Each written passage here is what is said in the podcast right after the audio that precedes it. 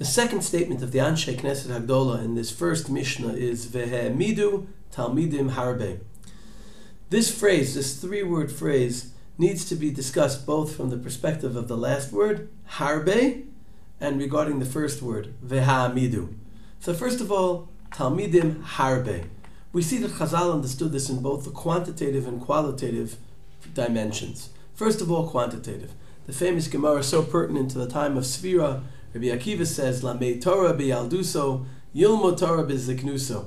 Heyulo talmidim biyalduso, Yulo talmidim biziknuso. A person who learned and taught when he's young has to continue learning and teaching when he's older. And of course, the Gemara tells us about Rabbi Akiva himself, who had 12,000 pairs of talmidim, who all passed away.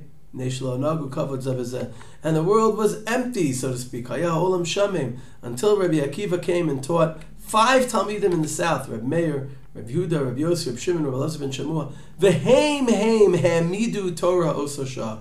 And they're the ones who stood the Torah up at that point. Talmidim Harabe, not just 12,000 times two, but to keep keep teaching Talmidim. We find it in the qualitative perspective as well.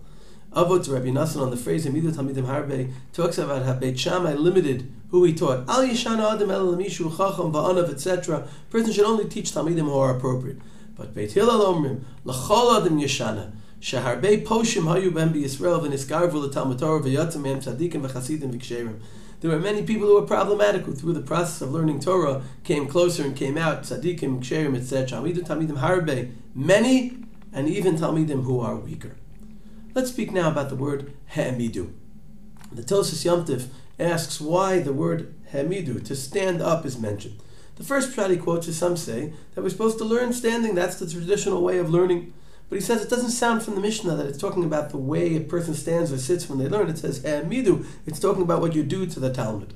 And therefore, the Tiferes Yisrael says he believes the pshat is lahamidotam, which means not just to teach them, but to stand them up in their own right. Many people explain that this is the deeper significance of Rashi in the beginning of Parshas Bahaloscha, when Moshe tells Aaron, Bahalotcha tanerot, you have to light the candle until the flame stands up on its own, and this is symbolic for passing the light of Torah on to Talmidim. And I think, in the broader sense of what this means, we should look at Rashi and Eruvin Daf Nun Dalet Bet. There, Rabbi Akiva says it's not enough to teach a Talmud until he knows it and until it's stura organized. Rabbi Akiva says, "Minayin shechayiv laharos lo ponim." How do you know that you have to show him face when learning? Shenem Rav mishpatim asher tazim lifnehem. What does it mean to show him face? Rashi says to teach him to the point where he can explain things and appreciate things personally himself. V'lo yomar kach shamati, and not just regurgitate it. Havein ata atam me'atzmecha. A person should understand the reason on his own, from his own perspective.